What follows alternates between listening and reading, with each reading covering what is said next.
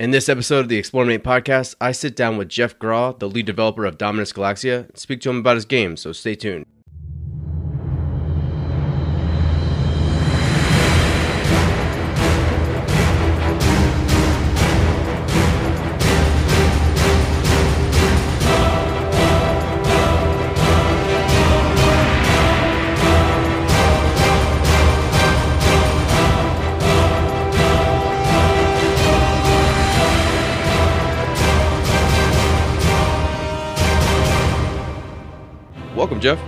Thanks, Rob. So, Jeff, tell me about who you are. Tell me a little bit about your background and a little bit about Dominus Galaxia before we jump in and ask some more specific questions. Okay, yeah, sure. So, my background is that I originally want to be a musician. Uh, I took a couple years of computer science and then I dropped out of that, tried to become a musician. That worked as well as it always does. Uh, ended up teaching drums for a few years. Then I ended up uh, working 911 and dispatching ambulances for a few years and decided, you know what, what am I doing with my life? I want to make video games. If I continue this way, I, on, you know, this opportunity will pass. So I kind of just decided to quit my job and jump in with both feet and uh, learn the ropes and everything to begin with, I was going to make like this top down 2D shooter uh, mixed with a MOBA sort of thing, which uh, didn't get very far. And event and afterwards, I decided, you know what, uh, I like 4X based strategy games. Nobody's made a game like Master of Orion 1, uh, and that's my favorite of all time. SOTS 1 comes kind of close, and that's also an excellent game. I love SOTS. So I decided, you know what, I could try my hand at it. It'll probably only take six months. It's a simple game. So five years later, Has it been five years? Probably more like four and a half. But in any case, so I started working on my own game, and there was also this individual. His name is Brent Patterson. He was working on another sort of Mu One type spiritual successor game. At the time, it was called Beyond Being, and I just sort of reached out to him and has well, I actually reached out to him in the past to talk about Master Orion 1 and everything. And eventually I'm just like, hey, look at this game that I'm making. And he's like, that looks that looks great. It didn't look great. It was terrible looking, but it looked better than Beyond did, apparently. And he's like, you know what? We should combine forces. Unity is C sharp, right? I'm a C sharp developer. And I'm like, yeah, okay. So we sort of merged our efforts and we went along, and eventually it ended up uh, Brent took more of a backseat role, and it sort of ended up me being in the front. And it's been a while, and you know what? We're in closed beta right now, and I think the the game is going pretty good. It's pretty fun. It still has a ways to go. Just recently released a major update with improvements to the diplomacy system and the addition of spying. Spying is somewhat unique, but it still probably needs a little bit of polish. Uh, compared to Master of Orion 1, of all the features that I want, which is all the features that um, uh, I think are good and none of them that I think are bad, which is pretty much only the uh, the Galactic Council vote. I can go into that later. Why I don't like the uh, that mechanic. I've pretty much got ninety five percent of them implemented. Theoretically, I just need to implement a few specials, biological warfare, and uh, a few events, and I pretty much have parity probably been speaking too long, so I'll catch breath and I'll let you jump in. So, no, for those that don't know why you spec- specified Master Orion 1 and Sword of the Stars 1, what is it about those two games that you think is different than every other game out there right now, like Space 4X games? Well, it's interesting, and it comes down a lot to philosophy. You know, I've I've done a lot of philosophizing since I've started working on Dominus Galaxia. Uh, before I was just thinking, you know what, I love of Orion 1. I don't think any game's been that good, and I want to do something that's better. I basically want to make of Orion 2 from the vision of of Orion 1 if it hadn't become like a hybridization with Civilization at the time.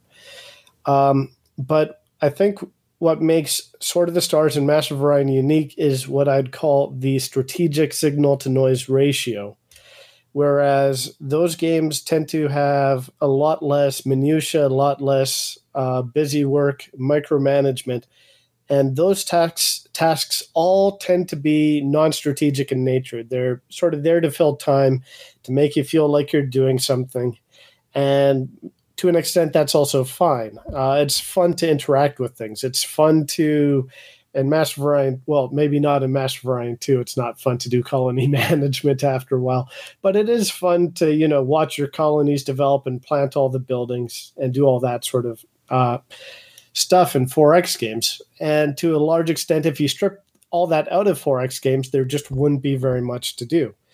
Um, but uh, the the strength of Sword of the Stars and Master Orion 1 are that they're about as strategically deep as any other 4X, except for you don't have any of the noise. So the choices that you're making, the actions that you're doing tend to be more strategic in nature, and also you don't get bogged down, and the pacing is a lot better. The weakness is that the world is a little bit less rich, it's less concrete, it's more abstract, and it's a little bit more difficult to lose yourself in the world. Okay, so having said that, I'm curious to know how do you plan on overcoming idle turns? Because for me, when you say something like, you know, we're kind of stripping things out and we're making it so that there's less quote unquote like busy work, then I start to think, all right, well then there's a lot of in-turn mashing. So where where do you think that you're going to do? Where how do you think you're going to overcome that? Oh, that's a very good question, and I absolutely think that's a very pertinent one. Um, because um, compared to Master of Orion, uh, We've streamlined some less strategic parts. We've made colony management uh, quite a bit simpler. It's easier and more straightforward to send ships. You can queue up orders and everything. So there's actually less that you need to do.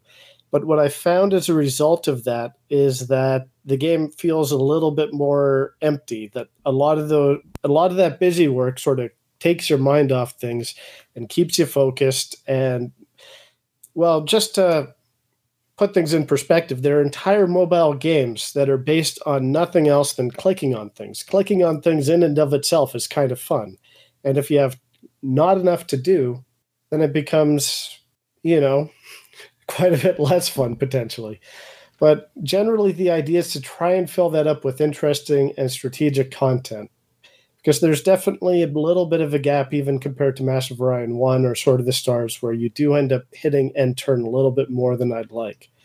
Uh, so, for example, you might have various leveling systems where if you uh, destroy a certain amount of ships, you get to level up your empire or your emperor and choose new traits that are randomly selected. Or maybe there's a bit more of a meta game where they're interdimensional aliens uh, that you have to work with on a more abstract level, whereas the other empires that are existing with you are on a more concrete level.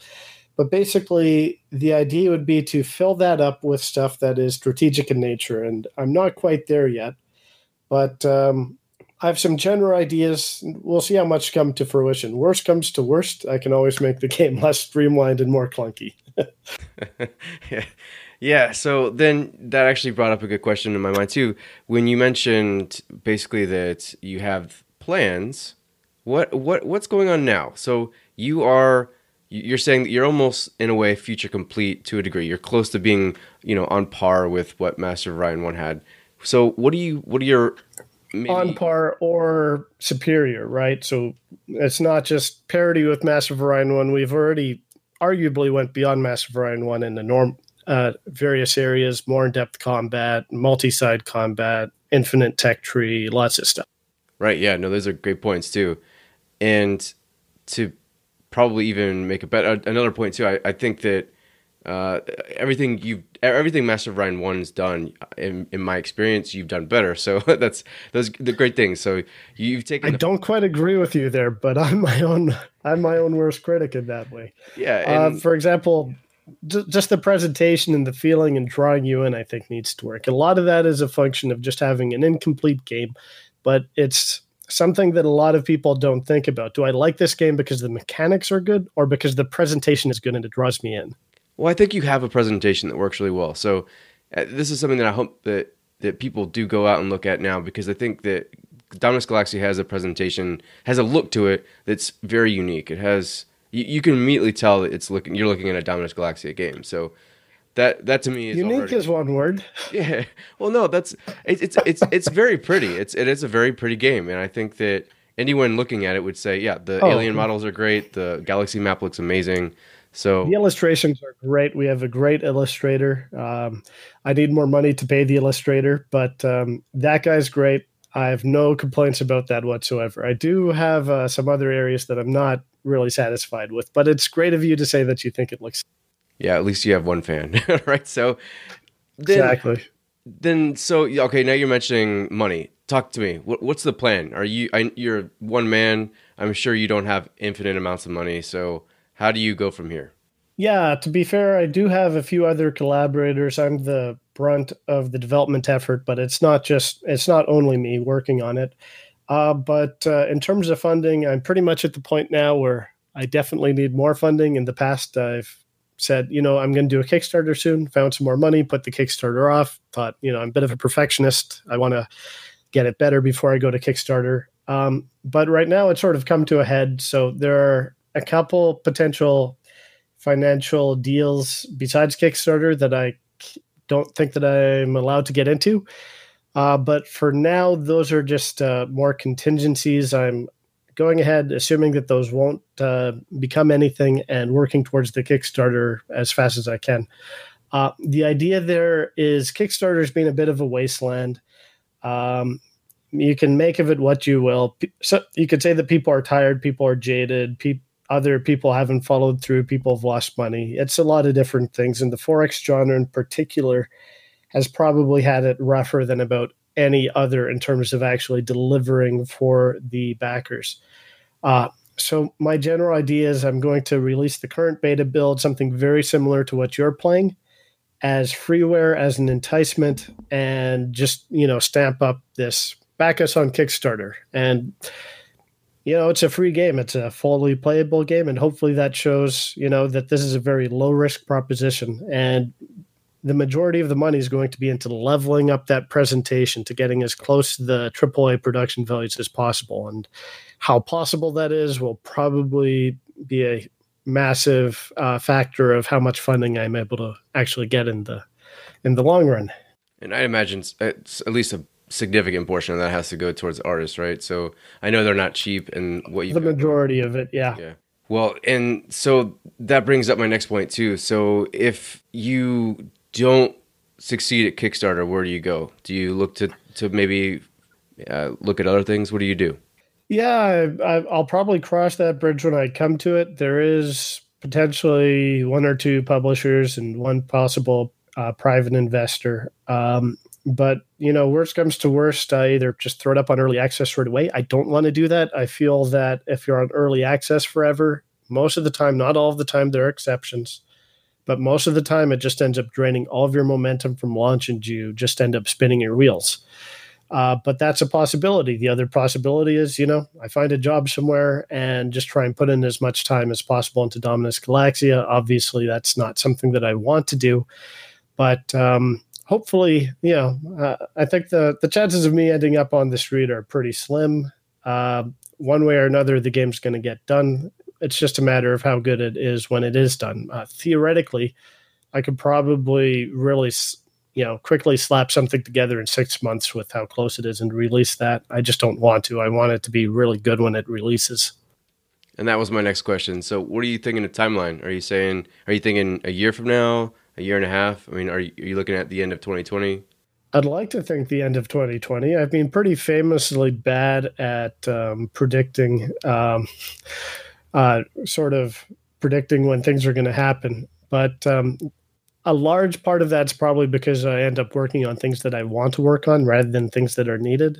For example, uh, we have an optional Starlane feature uh, which you know it's pretty cool in that some people hate star lanes, some people love star lanes, and at the least, ev- no matter where you lie, it gives you a different sort of gameplay dimension and more replayability. It really does change the dynamics of the game to play with or without them. Um, when but instead of star lanes, I probably should have been working on implementing special, more special devices or um, something else that the game currently lacks. Yeah, I can imagine that. It, I mean, future creep gets to people. It gets everybody really. So, but I think I do like that your your plan was to make both of them optional because I for me I've gone back and forth between star lanes and non star lanes, and because I am sort of a, of Orion one purist, I I tend to opt not having these star lanes. But I think that's great. You know, like it, options never hurt anybody unless options start getting in the way of significant gameplay mechanics. So I think you're doing all right. So while we're still on the topic of Kickstarter, can you talk about your timeline to get there now? So I know you're close because you're really focused on getting to that, you know, Kickstarter finish line. And then are you comfortable talking about how much you're looking for? You know what? Uh, I'm working towards it really quickly. Financial situation is uh, pretty high pressure at the moment, so I'm going to try and have something within a week. It might be a bit sooner, it might be a bit later. Uh, something else might happen with one of the other possible funding options in the meantime. So I don't want to make any hard promises, but I'm aiming for within a week, absolutely. In terms of how much I want to ask for, that's uh, I'm still going a little bit back and forth on it. The truth is, I probably don't need that much just to finish the game, and it's a, I think it's a pretty decent game the way it is. It's not and it's not a masterpiece yet. That's what I want to aim for, and I want to also aim for really high production values. So it's almost a little bit of a sliding scale. So if I get like twenty thousand dollars, then I can finish the game. It might not be what I'm hoping for, but it'll probably be, you know, it'll be better than Astro 4X, let's say. Um, if I get two hundred thousand uh, dollars, then I can probably, you know, redo the interface, redo a lot of the graphics, uh, hire somebody for shaders, or contract that out. I'm not very good at shaders at all, and you know that's something you really need to get those AAA production values in uh, in a, in a space 4x game. Because it's all about how you portray space. It's not about making a million different models or anything like that. It's about doing a few things really good. Um, so yeah and in terms of stretch goals it's like um, it's, i know that i probably should do them i might do them it feels a little bit dishonest to put them in because it's like um, whether or not i all the stuff that I'd put as a stretch goal, I'm going to try and do anyway. It's just a matter of time and funding. Uh, so one of the optional features that I want is to have more than one planet per system. Right now, it's like of Orion or Sword of the Stars one. You have one planet per system. It's easier to manage that way. It's a little bit uh, boring at the same time. Um, everybody that's done multiple planets per system, there's been a trade off. I it, it's possible it would basically be some through some sort of UI trickery that I might be able to do something better uh, and make it more streamlined. But that's a feature that I could put as a stretch goal, but I may or may not get to it. And if I like, if I didn't meet that tr- stretch goal, I'd still try and do it. And if I did meet that stretch goal, I don't know if I'd be able to do it or have enough time anyway. So it feels like putting in those stretch goals just uh, puts in more opportunities for me to make a liar out of myself uh, another thing that I want to do is have an optional real time uh, mode to the game. And that's also another way that you can uh, combat the empty turns is you just switch it to real time. That would kind of be a factor of a few things that I want to do that would be prerequisites, which involve moving the AIs onto their own threads that are executing in parallel with the player, and then moving most of the execution in terms of production and movement into time slices, where a turn is just a significant amount of time slice, and real time would just be very short time slices. Uh, if I can get those two, those uh, that would be a very good um, foundation for a real time mode, and it would hopefully come really easily after that. The other reason for the um, AIs that are all executing in parallel, basically moving to a client server architecture where each AI is its own client and then everything gets sent to the server, which would be on the same PC and single player afterwards. All the turn processing gets done, and then at the start of the turns, um, you know, all that information gets shunted back to the clients, and there's not that much interaction between clients except for during the turn processing phase. Um, that would be a great um, prerequisite for a strong network multiplayer experience. Currently, we do have split screen multiplayer, not split screen, hot seat multiplayer, and that's also a good foundation. Um, so things are set up for multiplayer already on one PC, and if we can uh, move to that internal client server type architecture with the AIs, even for single player, then that's something that just flows naturally into multiplayer and besides making turn processing really quick because you're no longer waiting for AIs to work. Um, you know, it would make it very, very simple to actually get network multiplayer going without having this giant um, hassle. So you and I have known each other long enough. We've actually, uh, for those that don't know, we both kind of co-starred on the old 4X Gaming subreddit podcast as well. And I've gotten to know you well to the point that I know that you are your harshest critic. By far and away, you are your harshest critic. So tell me if you could, and I know this is going to be a stretch for you, but can you tell me what the strengths of Dominus Galaxia are right now? What you think will draw people in, and what you consider to be highlight features of the game? Uh, good question. Uh, I, there's two different ways to approach this, and one is the um, the inside versus the outside stuff. So inside, I think um, because I'm my own harshest critic, and I was a terrible programmer when I started this project. I will uh, completely admit that um, since I've went I've went leaps and bounds, and I have this weird sort of competitive impulse where anything that I um, anything that I deem like is important uh, becomes part of my identity, and I sort of need to be the best at it that I can be. And if anybody around me is better at, say, I'm I play drums, so if there's somebody around me that's better at drums than me or can do something that I can't or a technique, I'm like, I need to learn that. It's just sort of like a compulsive need for me. And it's sort of the same thing with programming. Uh, and definitely, you know, teaming up with Brent was great for that because he's a professional software developer. He's been doing things for a long time. Uh, and I'm like, yeah, I'm always interacting with Brent. I must at least reach parity with Brent. So, so that helped. If only John Carmack uh, was one of my contacts, that it would be perfect. Um, but anyway, the strength internally is I've spent a lot of time refactoring things to the point where a lot of the systems are just super elegant in terms of their implementation. There's still, it's a video game. There's still a few rough edges. There's a few things that I'm not proud of, and I'm like, eh, that's kind of gross. But like the fundamentals are all very, very, very strong. I also have to contribute a little bit of that to another contributor, Ivan, who basically he's uh, doing his own little indie 4X game called Star Eater, but uh, he has basically contributed in working on the data loading system, and almost everything in uh, Dominus Galaxia is data driven. You can go into the data files and mod things to your heart's content. Um, there isn't such a good system for loading mods right now. It's basically just dropping a whole bunch of files into a directory. That's something I want to improve on. Uh, but for example, special devices. Uh, recently, this year, uh, it's almost finalized at least. There's still a few more properties that I need to expose. With special devices, um, it's all text based. You don't need to touch a line of code, and you can make really interesting special devices just in the text, which would say, be like, uh, I want this to have a range of two, uh, two hexes.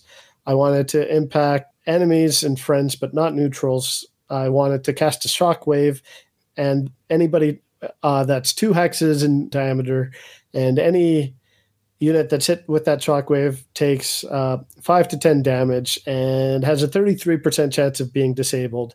And at the same time, I'm going to only give this special 10 ammo. It's going to be able to fire every other turn. It's going to regenerate one ammo every 10 turns.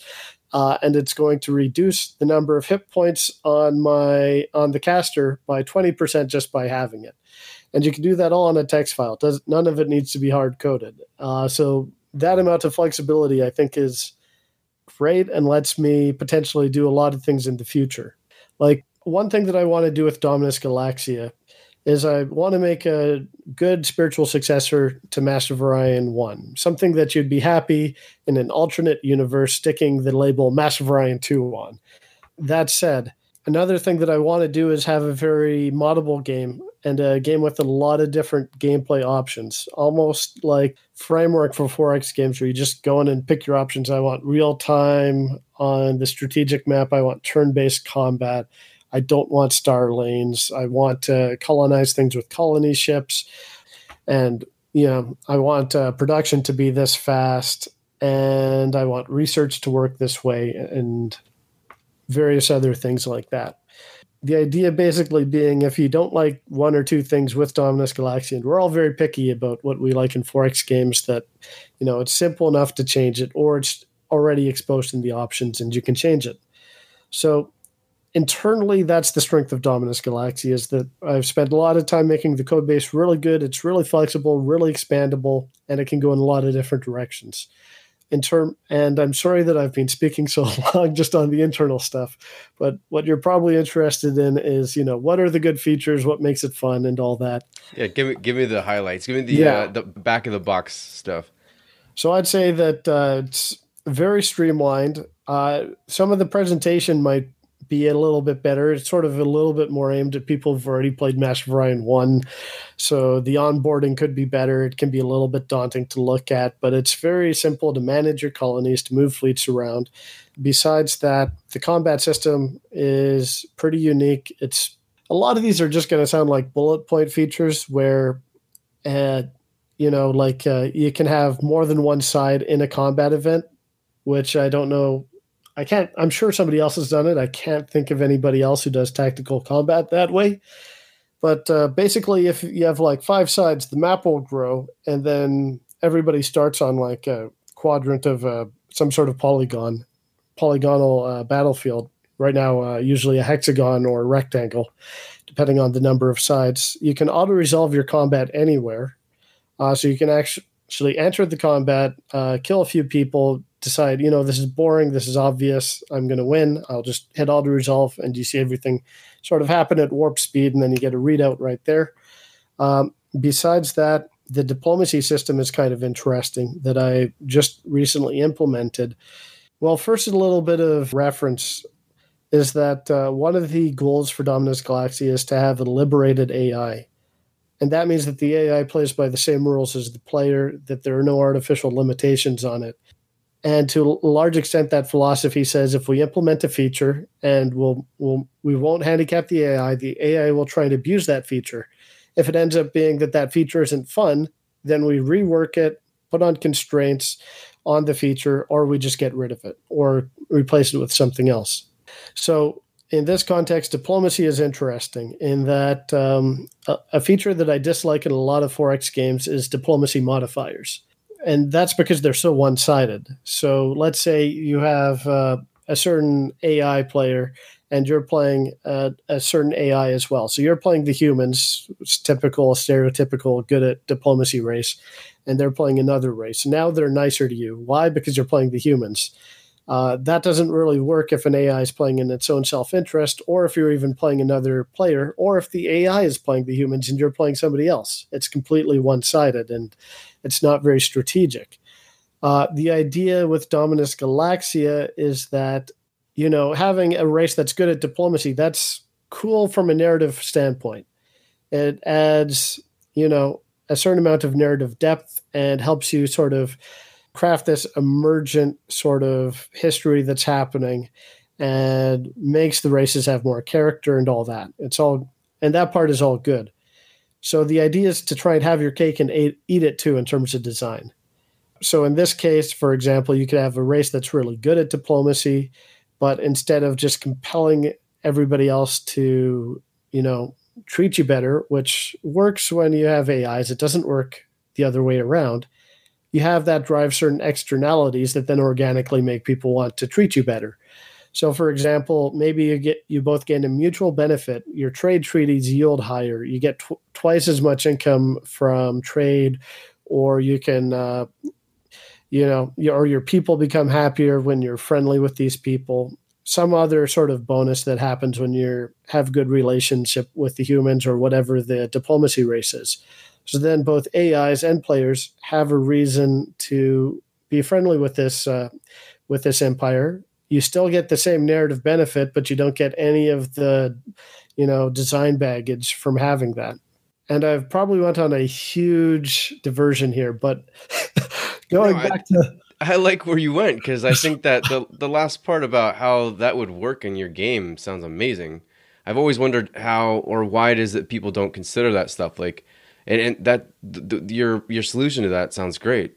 Oh, thanks. And to be to be honest, there is no sort of diplomacy race in Dominus Galaxia at the moment, but uh, that that's mostly because I've just finished with this diplomacy stuff uh, recently, and I just haven't had time to do it. It's something I fully intend to do, and it's not necessarily that difficult to do either.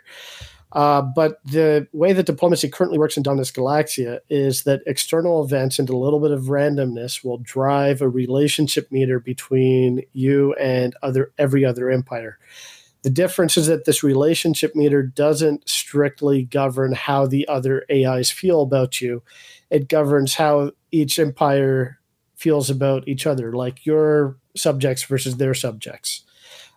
And to be fair, right now the AI kind of works as if a little bit like it does govern how the AI feels about you.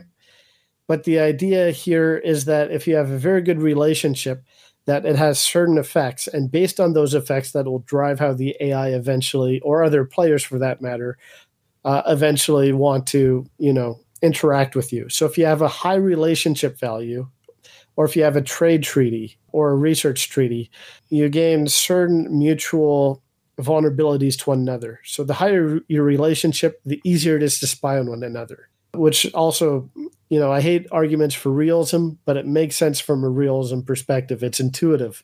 If I'm if you're friendly with the country, it's going to be easier to, you know, get people in there and spy on them. Yeah, no, if you're I feel like that's logically something that would make sense. Yeah. Like you're Canadian, right? Exactly. It would be very easy for you to spy on us. right. No, that's or You vice probably versa. do all And I, uh, vice versa, right? So like I feel like Canadian Yeah. spies could be all over this place, and and American the American people wouldn't know because like, what what do we have to fear from Canada? But you could be just stealing out of our tech and all that stuff. You know, who knows? Shh.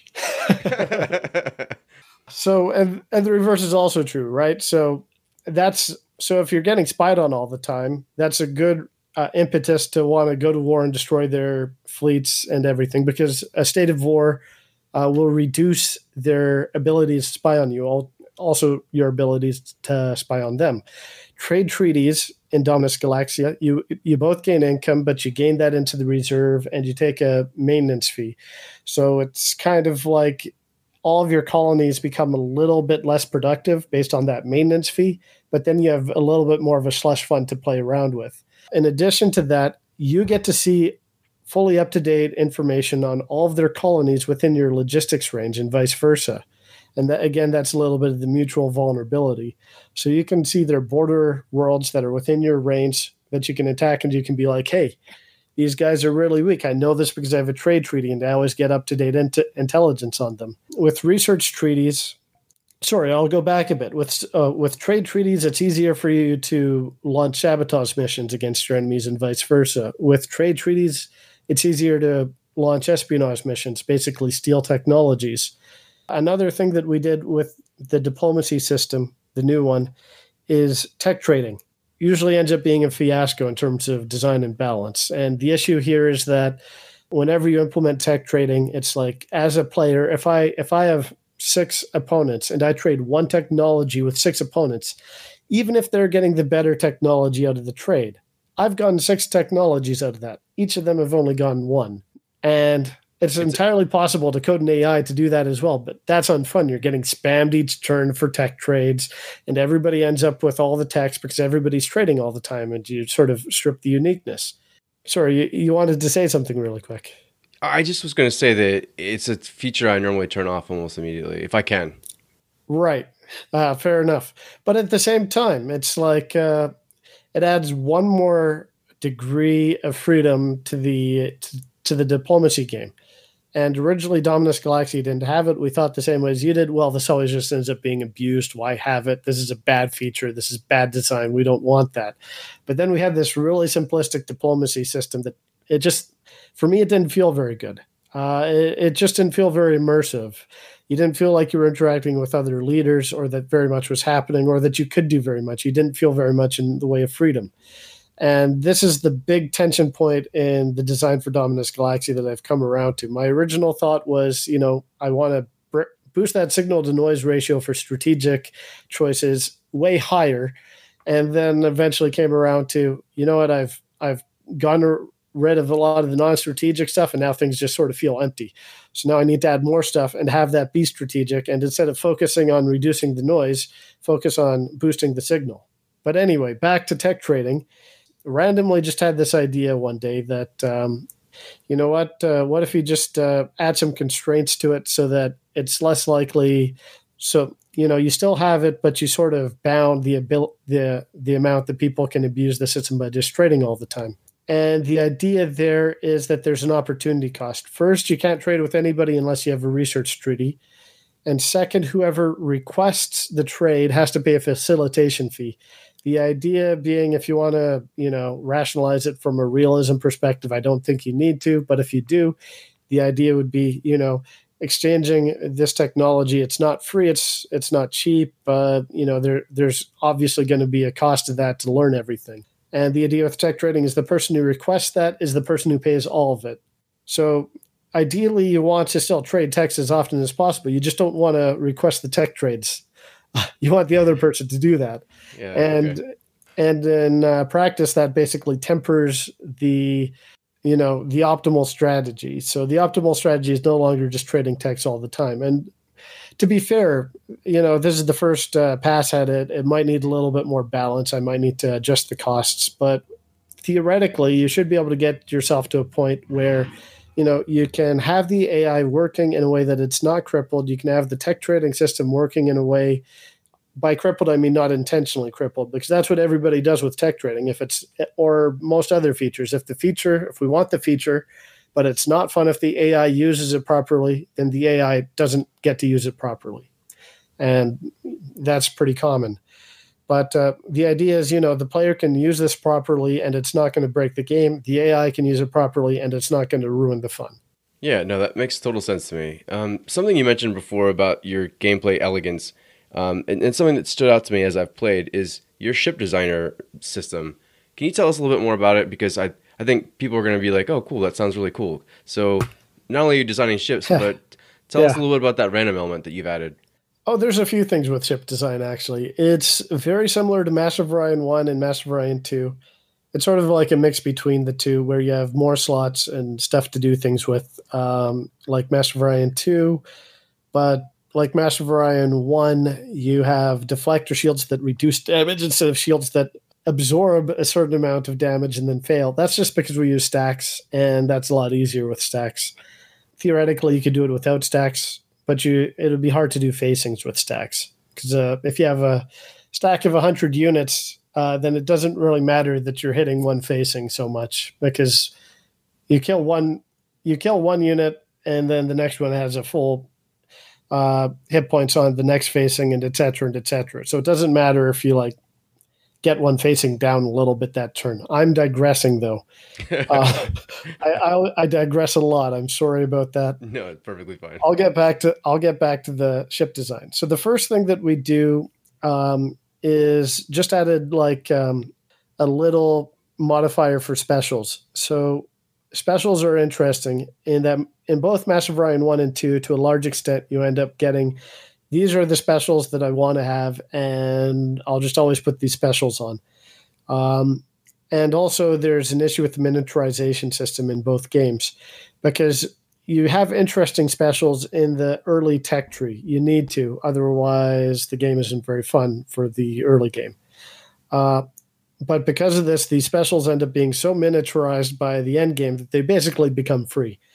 And you just always put them on because they're interesting and good and their usefulness is, isn't really you know a factor of their level. It's more of a factor of what they do.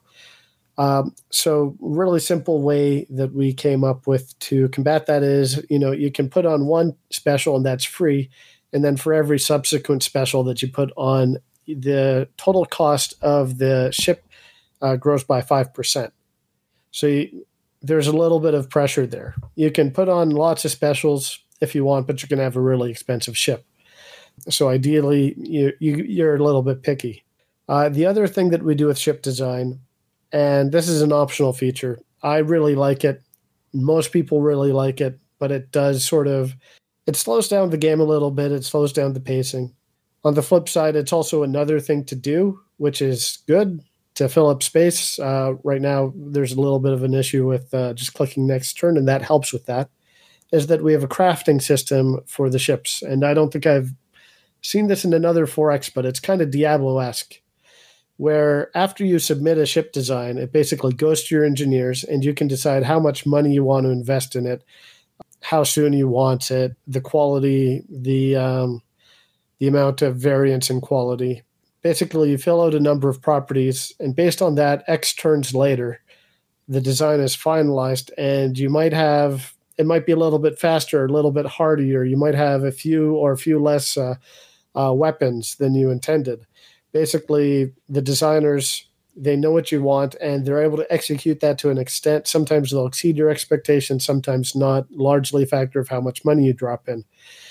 One interesting thing is that this is going to tie in with espionage. It doesn't yet, but this is going to happen in the future, probably by the end of the year. Is that um, with the intelligence system, we're going to have intelligence for ship designs. A ship design comes out from an enemy, and you have no idea what it is.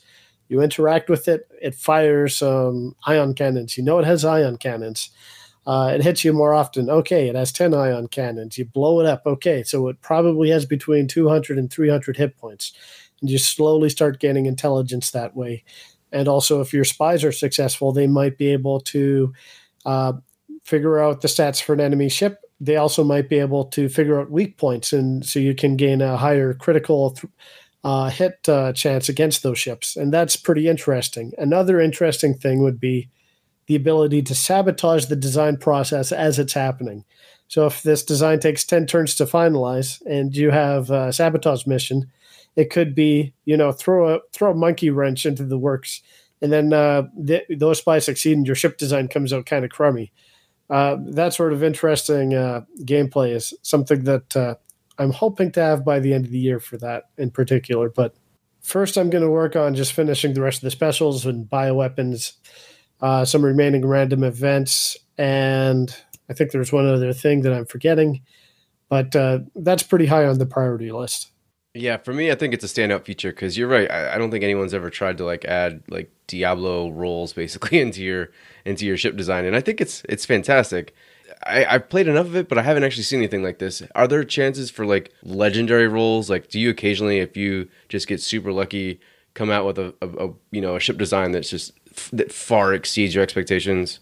Yes and no. You, you, do sometimes get a ship design that's really exceeding your expectations, but uh, there's no sort of critical success. That's something that I plan on adding I don't want to make any promises, though. I haven't added yet the idea that um, you can gain, uh, besides just you know less or more more hull, you might gain specific traits uh, on that ship. So, if, for example, it might be like uh, twenty percent more vulnerable to beam weapons or something of that nature.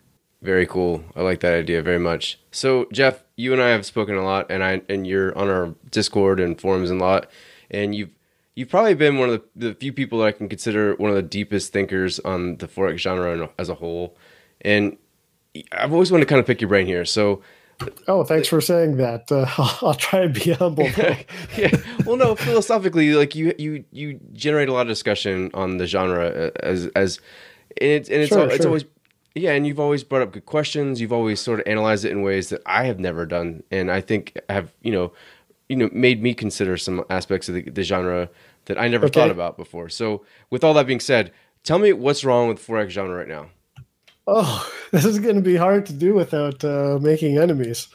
Um, so clearly, so, I don't think you're. Yeah, okay. Let's preface this by saying that you're not you're not out to make enemies. I think I that as no. someone who's a, you're clearly again, you're someone who's very thoughtful and philosophical in the genre, and I I I truly appreciate your critical thoughts on some things. So I'm, I'm oh, thank you. I think some people will be interested to hear some of your ideas and thoughts.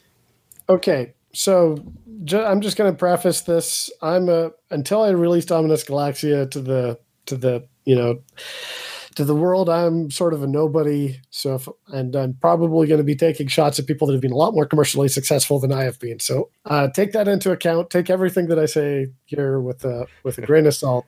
Uh, I don't I'm I'm not sure that I've earned sort of the the right to sort of come across as an authority on this. No, we're just two we're two guys having a conversation, sure. Jeff. We're, I'm just curious. I'm picking your brain okay. a little bit because I think yeah. some of the things you've said ring true with me. Sure. So um, uh, there's one. There's a few things that. Um, yeah, where to begin? Okay, so uh, I'll just start with something that's probably kind of obvious: is that there's a lot of copying uh, specifically two two games, Master Orion Two and Civilization. Uh, a lot of copying there, and copying isn't necessarily a bad thing.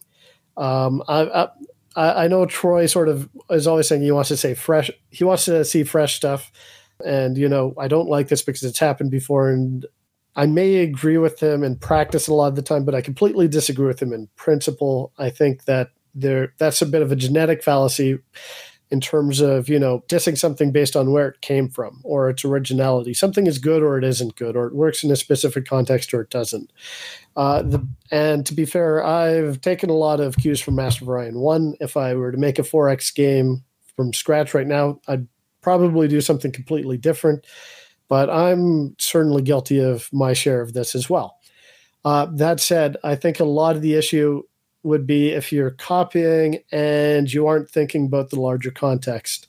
Uh, so I've probably been a little bit vocal about this in the past, but there's a the civilization style movement system, if you know what I mean, uh, especially sort of the simultaneous movement where everybody's moving at the same time. A few games do, especially in multiplayer. So everybody's taking their turns at the same time, basically. And also, usually on a hex grid, but the ability to set like uh, multiple points throughout the map. When you do that, your units tend to move at the end of the turn, and you don't get to see any the information that they uncover and take action on it. Hopefully, you understand what I'm. I don't know if I've sort of uh, said that as well as I could have, but uh, you know what system I'm talking about. I hope. I'm speaking about a very specific turn system that's used in like Civilization, Galciv, Age of Wonders, etc. Right. Yeah. No, I'm. And I'm, I'm with you. But um, I think this makes sense in a grid-based context.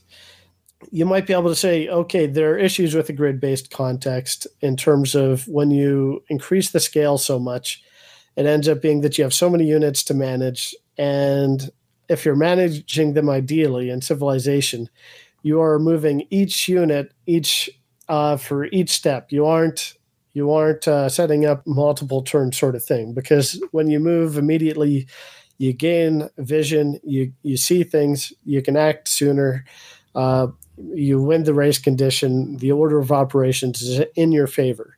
So you end up having this uh, system where you can set sort of multiple moves and then it happens at the end of the turn. And if you're playing uh, if you're playing ideally you just don't do that. So you end up moving everybody all the time, and it's a big hassle. But this makes sense in a in a grid based system, simply because you know if you just set like a in a node based system like of Orion, you say, I want my fleet to go from here to here, and you click turn, and everybody moves at the same time. And then you have these very specific sort of focus points, which are the planets or the solar systems, and that's where the events happen in a grid, if you try and do all the movement at the same time, everybody just ends up moving past each other. And you need to s- somehow accommodate that. So I completely understand why this movement system is used in a in a grid based context. But then you have a game like the new Master of Orion. I'm, I'm I'm sorry to pick on them particularly, but you still have the node based context. But now you're moving in a Civ uh, style, and it just ends up taking up about five times as much time it's significantly more clunky and it's more difficult. And to me, that's probably a symptom of somebody who plays a lot of Civilization, who wants to make a Master of Orion game, and decides that he, you know, he's just going to do what he knows and doesn't really think that through. So there's an issue I see with um, with copying uncritically. Copying itself is not an issue at all. The other issue, um, that I see is that you're sort of stuck in a vicious sort of tension point, I guess you could say, between big teams and small teams. In a big team, you have to have everybody on the same page. You're making design documents, and it's working more like a production line, and it needs to by necessity. Uh, and you can work you can work faster you can put out more impressive looking things you can increase the presentation but you're not going to be as maneuverable in your design. And there's like a there's a quote from the Joker in the in the Dark Knight. Uh, I'm going to paraphrase uh, that uh, nobody panics when there's a plan, even when the plan is horrifying. And I think the same thing is somewhat true when you have like this when you have this design document that everybody's following.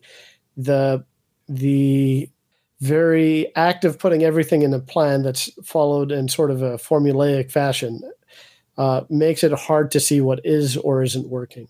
Uh, so I would say, ideally, probably with a 4X game, you're working with a small team that can be more uh, reflective on the design.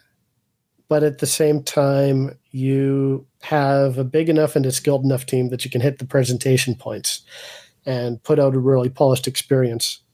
So I know we don't see eye to eye on Interstellar Space Genesis, but I think that's an awesome game. And I'm not much of a Master of Orion 2 fan, but uh, I think that uh, it clearly shows that the designers there were thinking about these questions when they were designing it. But of course, you know, there's a few issues with the presentation. Now, if you were to take the design of Interstellar Space Genesis and mix it with the presentation of the Master of Orion Conquer the Stars, I think you'd have a really great game.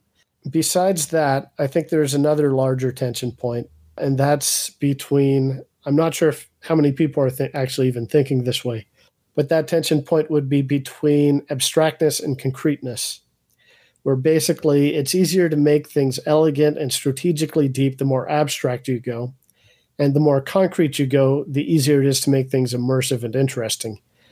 There's a reason why everybody playing Civilization isn't just playing chess, Go, or poker. These are all much more strategically deep games than Civilization, and there's no question about it. But you can't put yourself in in the position of an emperor or a king or the leader of a city state. You cannot role play. You can't release your imagination in the same way. Uh, so a game like Civilization or Master of Orion just hits those points in a way that a more abstract game cannot. And I think it's a large percentage of the reason why I find Sword of the Stars 1 and Master of Orion 1 as compelling as I do, because it, they tend to be fairly concrete, but not nearly as concrete as a lot of other 4X games. And that allows them to focus more on the overall strategic implications in the design. And you'd also definitely have diminishing returns with increasing com- concreteness. So if you have a Go board and you're playing with black and white pebbles, that's almost completely abstract. Then you make them into solar systems, and that's significantly more concrete. That's amazing, infinitely more concrete. You put planets on those solar systems. You're quite a bit more concrete, but not as much as the previous step you put continents on those planets. Same thing. You put, you know, cities on those continents. You could go down to modeling individual citizens, but with each step, you're you're gaining less in terms of the ability to role play, and you're creating a much more complex system that's difficult to balance. The issue with complex systems is that there are so many interactions and you end up with such a complex system that it's difficult to see how everything interacts. And you don't necessarily lose strategic depth, but you do gain noise.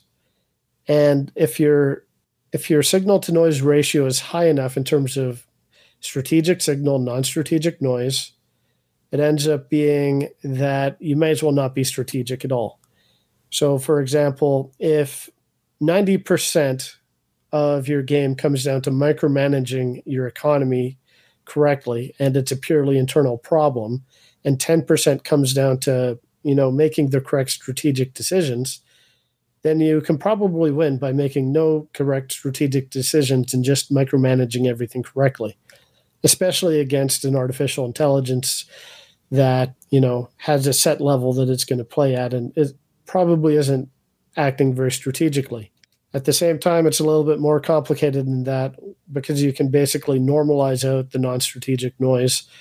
Uh, in a multiplayer context, if you have, say, two pro civilization players, and let's say that civilization has a signal, or let's just say it's a random game because I'm not speaking about civilization in particular, but let's just say it's a 4X game with a very low signal to noise ratio. It's almost completely noise but those two players, they play all the non strategic internal problems, all the micromanagement, all the math and memorization puzzles. They both play it perfectly. You've basically equalized out the noise. It may as well not exist Uh, all that's left at that point is the strategy. At the same time, it's a you're probably left with a very, I guess you could say, a very tedious game at that point where you're just doing so much boilerplate stuff. How to say this politely? I'm not sure. It's hard. It's hard. I don't necessarily get the impression that most of the genre is thinking in these terms, in terms of the people who are designing 4X games. I could I, I could be completely wrong there, but um, you know the things like the diplomacy modifiers. It seems after you think about it, at least it seems like an easy solution to drive an externality. Uh, but you have so many games coming out that uh, just have diplomacy modifiers that have feature X, and in a sense, it feels a little bit like paint by numbers. I see a lot of that. I see a lot less of that coming from the indies than from the big guys.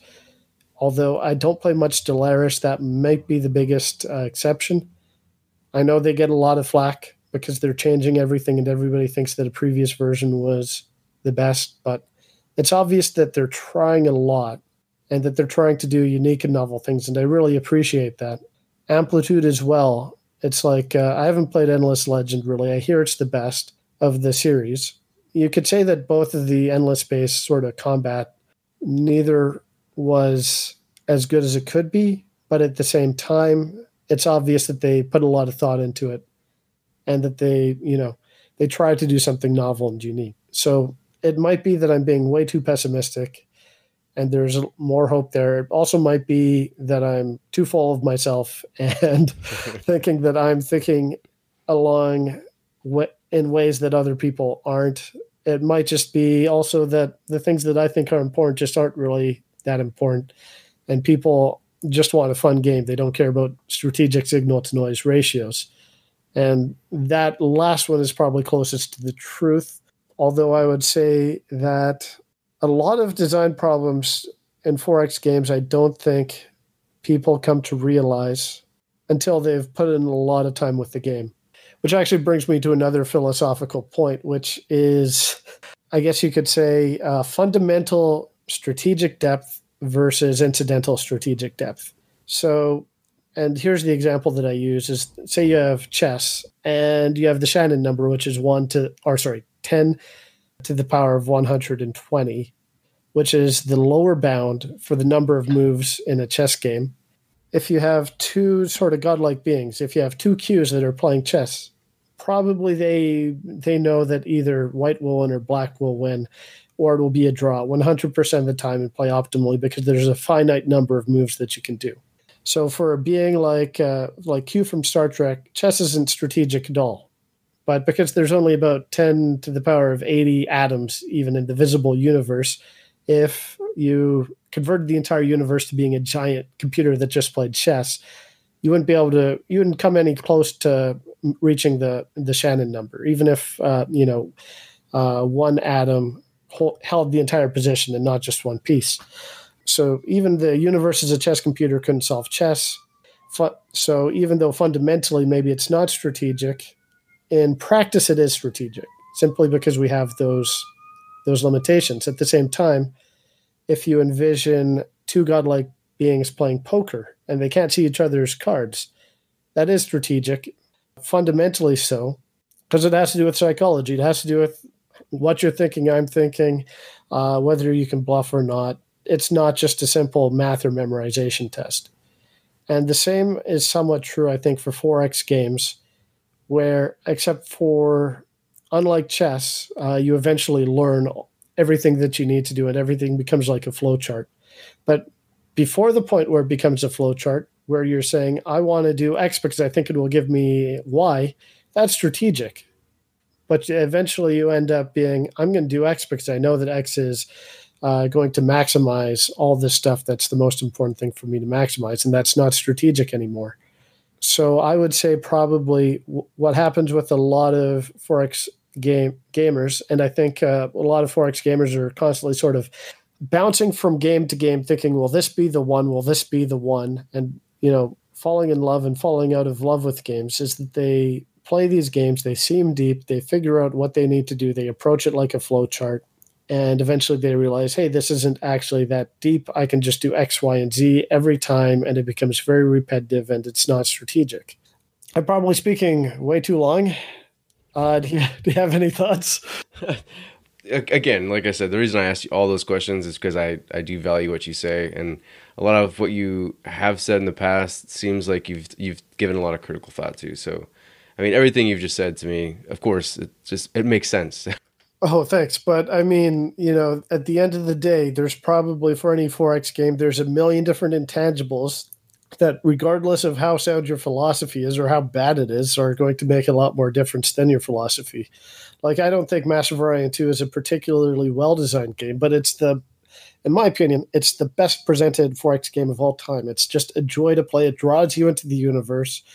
It may not be strategic. The combat f- might fall apart at the end when you have so many ships that are just loaded up with plasma cannons and you just destroy the enemy fleet no matter what they have before they're even able to move uh, even though it takes forever and you're clicking the same the same buildings on the same colonies a million times just following a very strict build order and you know all that sounds terrible, but the game's a joy to play. It's it's great.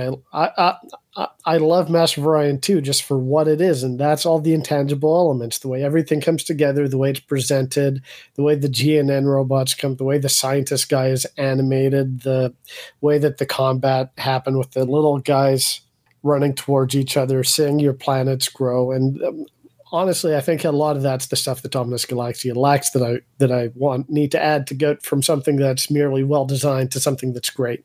So before we wrap up, I'm gonna go back to something you said way back at the, early, the beginning of this podcast, and that don't like galactic councils. Can you give me a quick little rundown on as to why? Why not? Oh, sorry. Yeah, I like galactic councils. I don't like galactic councils as a way to end the game, uh, simply because well, this is also philosophical. And again, I think it tends to work all right in Master of Orion 1 and 2 simply because it adds flavor to the game. But from a purely design standpoint, again, it's sort of like this one way street where if everybody was voting in their best interest, nobody would ever get elected. And it definitely does not translate into multiplayer at all when you have multiple players or even hot seat multiplayer. But it, it adds flavor. So again, the the idea there is probably keep the flavor, lose the bad design, come up with some way to have your cake and eat it too. Um, so and you know, uh, I'll I'll give a throw to Galciv three. I think does I don't know if Endless Space does it. I haven't played in a long time. Uh, even Master Orion 3, uh, where they do these galactic councils where you sort of vote on different ordinances. Um, I think that's a good way to get the flavor without uh, getting the bad design. And I mean, the other thing about galactic councils is it's a way to you know end the game without the tedious mop up. But again, there are probably better ways to do that. I might just I haven't I don't have any better way to do that yet. I have a few thoughts. It might just be that I end up copying something like Age of Wonder 3's uh, system, which is fantastic. That's a great idea.